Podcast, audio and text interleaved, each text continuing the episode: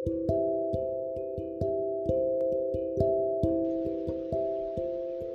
दोस्तों, नमस्कार। आज मैं आपके सामने गुप्ता जी की एक लंबी कविता प्रस्तुत करने जा रहा हूँ। उसका नाम है एक फूल की चाह प्रस्तुत कविता एक अंश मात्र है, क्योंकि लंबी कविता है। गुप्ता जी की श्याराम शरण गुप्ता जी की यह कविता छुआछूत की समस्या पर केंद्रित है। उस कविता में मरणासन्न अच्युत कन्या के मन में यह चाह उठी थी कि काश देवी के चरणों में अर्पित किया हुआ एक फूल लाकर कोई उसे दे देता। कन्या के पिता ने बेटी की मनोकामना पूरी करने का बेड़ा उठाया। वह देवी के मंदिर में जा पहुँचा। देवी की आराधना भी की, पर उसके बाद वह देवी के भक्तों की नज़र में खटकने लगा। मानव मात्र को एक समान मानने की नसीहत देने वाली देवी के सवर्ण भक्तों ने उस विवश, लाचार, आकांक्षी, मगर अच्युत पिता के साथ कैसा सलूक किया। क्या वो अपने बेटी को फूल लाकर दे सका? ये कविता का मार्मिक अंश आपको बता देता है। तो चलिए, एक हिंदी का दुख गीत मैं आपके सामने प्रस्तुत करने जा रहा हूँ। उसका नाम है एक फूल की चाह उद्वेलित कर असुराशिया उद्वेलित कर अश्रुराशिया हृदय चिताए धधगा कर महा महामारी प्रचंड हो। फैल रही थी इधर उधर सीन कंठ मृत वत्साओं का जिनके पुत्र की मृत्यु हो गई ऐसी माँ। सीन कंठ मृत वत्साओं का वरुण रुदन दुर्दांत नितांत भरे हुए था निज कचरों में। हाहाकार अपार अशान बहुत रोक था था सुकिया को। गाँव में महामारी फैल गई है। अपनी बेटी को बाहर खेलने के लिए, जाने के लिए एक पिता रोकते हैं। बहुत रोकता था सुकिया को, न जा खेलने को बाहर, नहीं खेलना रुकता उसका, नहीं ठहरती वो पल भर। बच्चे का स्वभाव है, कभी भी एक क्षण ठहरते नहीं है। मेरा हृदय काप उठता था सुखिया के पिता कह रहे हैं। मेरा हृदय काप उठता था बाहर गई निहार से। यही मना था था कि बचा लो किसी भांति इस बार उसे। भीतर जो डर रहा छिपाए तो क्या के पिताजी के मन में जो डर था, वो डर। भीतर जो डर रहा छिपाए, हाय वही बाहर आया। एक दिवस सुकिया के तनु को ताप तप्त मैंने पाया। ज़ोर में भी हल हो बोली वह ज़ोर में भी हल हो बोली वह, क्या जानू किस डर से डर? मुझको देवी के प्रसाद का एक फूल ही दो लाकर। बेटी ने पापा के पास इच्छा व्यक्त की है। क्रमशः कंठ सिन हो आया। क्रमशः कंठ सिन हो आया।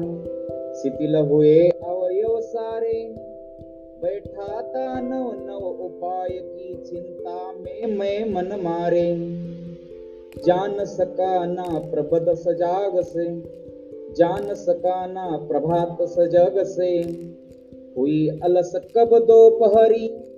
स्वर्ण घनों में कब कब रवि डूबा। कब आई संध्या गहरी सभी और दिखलाई दी बस। सभी और दिखलाई दी बस। अंधकार की ही छाया। छोटी सी बच्ची को ग्रसने कितना बड़ा तीमीर आया। ऊपर विस्तृत महाकाश में। ऊपर विस्तृत महाकाश में। जलते से अंगारों से। झुलसी सी जाती थी आँखें, जगमग जगते तारों से। देख रहा था जो सुस्ती रहो। देख रहा था जो सुस्ती रहो। नहीं बैठती थी वह क्षण भर। बच्चे बैठते नहीं है। हाय वही चुपचाप पड़ी थी, अटल शांति सी धारण कर। बीमारी के कारण बेटी शांत हो गई है। सुनना वही चाहता था मैं। कौन सा? सुनना वही चाहता था मैं। उसे स्वयं ही उसका कर। मुझको देवी के प्रसाद का एक पुल ही दो लाकर जब सुकिया को ज़ोर हो आया था और वो विह्वल होकर बोली थी कि मुझे देवी के प्रसाद का एक फूल दे दो। सुनना वही चाहता था मैं।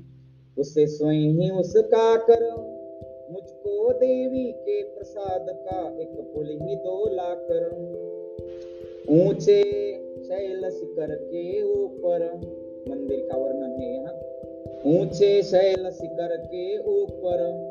मंदिर था विस्तीर्ण विशाल स्वर्ण कलश सरसीज विहसित थे पाकर समुदित रवि कर जाल। दीप धूप से अमुदित था, दीप धूप से अमुदित था। मंदिर का आँगन सारा गूंज रही थी भीतर बाहर मुकरित उत्सव की धारा। भक्त वृंद मृदु मधुर कंठ से भक्त वृंद मृदु मधुर कंठ से गाथे ते सब भक्ति मुदमय।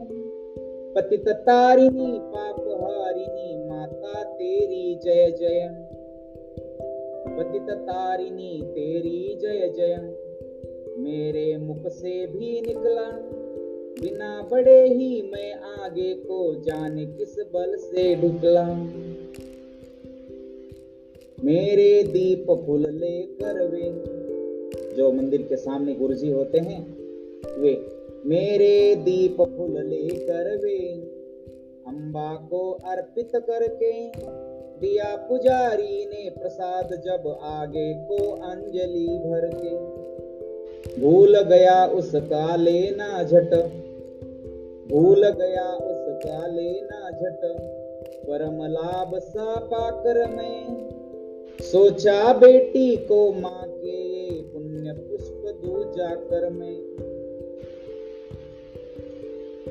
सिंहपुर तक भी आँगन से सिंहपुर तक भी आँगन से प्रवेश द्वार तक। सिंहपुर प्रवेश द्वार। नहीं पहुँचने में पाया। सहसा ये सुन पड़ा कैसे ये अच्युत भीतर आया। कान ने सुनाई दिया अच्युत भीतर आया, कैसे आया?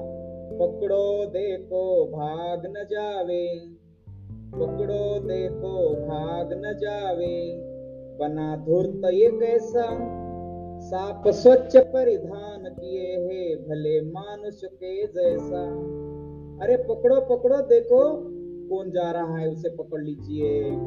पापी ने मंदिर में घुसकर, किसने? सुकिया के पिताजी ने। पापी ने मंदिर में घुस कर किया अनर्थ बड़ा भारी, कलुषित कर दी है मंदिर की चिरकालिक सुचिता सारी। सुचिता यानी पवित्रता। पापी ने मंदिर में घुस कर किया अनर्थ बड़ा भारी, कलुषित कर दी है मंदिर की चिरकालिक सुचिता सारी। ये क्या मेरा कलुष बड़ा है? ये क्या मेरा कलुष बड़ा है?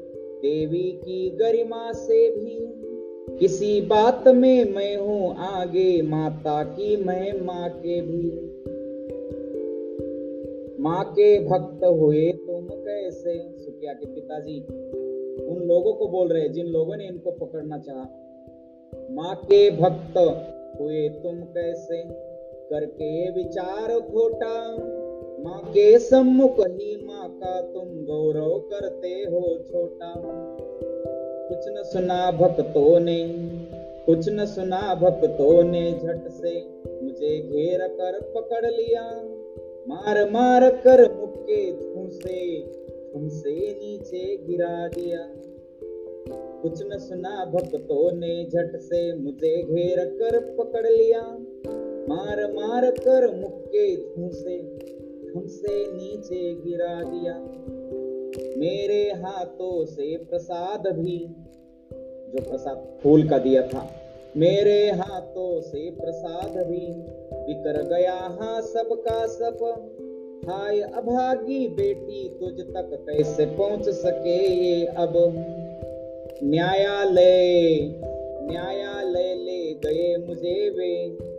सात दिवस का दंड विधान कितने दिन का? सात दिन का। सात दिवस का दंड विधान मुझको हुआ। हुआ था मुझसे देवी का महान अपमान। मैंने स्वीकृत किया दंड। ठीक है। अगर मैं देवी का अपमान कर सकता हूँ तो मैंने किया है। मैंने स्वीकृत किया दंड वह शीश झुकाकर चुपी रह। क्या कहता मैं? उस असीम अभियोग दोष का क्या उत्तर देता? क्या कहो क्या कहता मैं? सात रोज ही रहा जेल में। सात रोज ही रहा जेल में। या कि वहाँ सदिया थी अविश्रांत बरसा करके भी आँखें तनिक नहीं रीती। रात दिन रो रहे थे सुखिया के पिता। दंड भोग कर जब मैं छोटा। दंड भोग कर जब मैं छोटा, पैर न उठते थे घर को। क्या हो गया होगा सुखिया का? पीछे ठेल रहा था कोई भय जर जर तनु पंजर को। पहले की सी लेने मुझको, पहले के सी लेने मुझको। जब पापा घर में आते हैं तो पापा आए पापा आए, इस प्रकार बच्चे उनकी तरफ़ दौड़ते हैं, सुखिया भी उनकी तरफ़ दौड़ती थी और पापा को लग रहा था कि पहले की सी लेने मुझको नहीं दौड़ कर आई वह। उलझी हुई खेल में ही हाँ अब की दीन दिखाई हो पहले जैसी वो लेने के लिए नहीं आई, लगा खेल रही होगी। उसे देखने मरघट को ही गया दौड़ता हुआ वहाँ। मेरे अपरिचित बंधु प्रथम ही फूक चुके थे उसे जहाँ। बुझी पड़ी थी चिता वहाँ पर। छाती धधक उठी मेरी। हाय फूल सी कोमल बच्ची हुई राख थी ढेरी। सुखिया की बीमारी के कारण, उस महामारी के कारण सुखिया की मृत्यु हो गई थी। और उसी अवस्था में सुखिया के पापा मरघट पहुँचे थे जो शमशान घाट होता है, वहाँ पहुँच गए थे। अंतिम बार गोद में बेटी, अंतिम बार गोद में बेटी तो क्या के पिताजी कह रहे हैं, अंतिम बार गोद में बेटी, तुझको ले न सका मैं हाँ एक फूल माँ का प्रसाद भी तुझको दे न सका मैं हाँ।